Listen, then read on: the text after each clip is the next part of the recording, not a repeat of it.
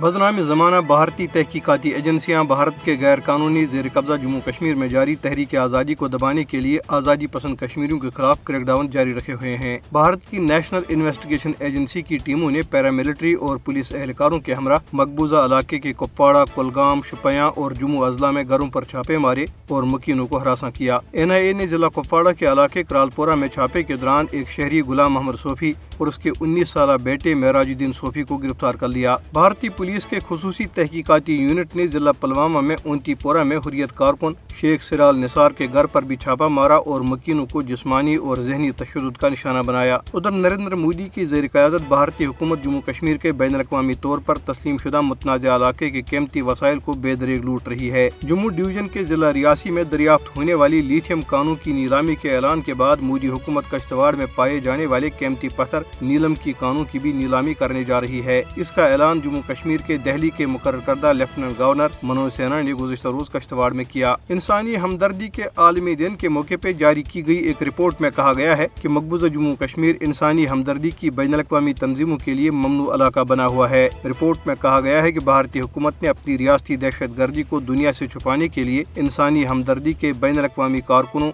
اور تنظیموں کو مقبوضہ جموں کشمیر میں کبھی کام کرنے کی اجازت نہیں دی۔ رپورٹ میں کہا گیا ہے کہ مودی حکومت نے علاقے کی سب سے بڑی فلاحی تنظیم جماعت اسلامی پر بھی پابندی عائد کر دی ہے۔ اس نے جماعت اسلامی کے امیر ڈاکٹر عبدالحمید فیاض سمیت تنظیم کے ہزاروں رہنماؤں اور کارکنوں کو بھی گرفتار کر کے بھارتی جیلوں میں نظر بند کر رکھا ہے۔ کل جماعتی حریت کانفرنس کے رہنماؤں بشمول سلیم زرگر، یاسمین راجہ، خواجہ فردوس، بشیر اندرابی، محمد شفیع لون اور عبدالسمد انقلابی نے اپنے بیانات میں مقبوضہ جموں کشمیر میں بھارتی ریاستی دہشت گردی میں اضافے کی شدید مذمت کی۔ انہوں نے کہا کہ بھارتی مظالم کشمیریوں کو محکومی پر مجبور نہیں کر سکتے اور وہ اپنی جدجہد آزادی کو مکمل کامیابی تک جاری رکھیں گے۔ کل جماعتی حریت کانفرنس کی آزاد جموں کشمیر شاہ کے کنوینر محمود احمد ساگر نے اسلام آباد میں جاری ایک بیان میں مقبوضہ جموں کشمیر اور بھارت کی مختلف جیلوں میں نظر بند حریت رہنماؤں کی مسلسل غیر قانونی نظر بنی پر شدید تشویش کا اظہار کیا۔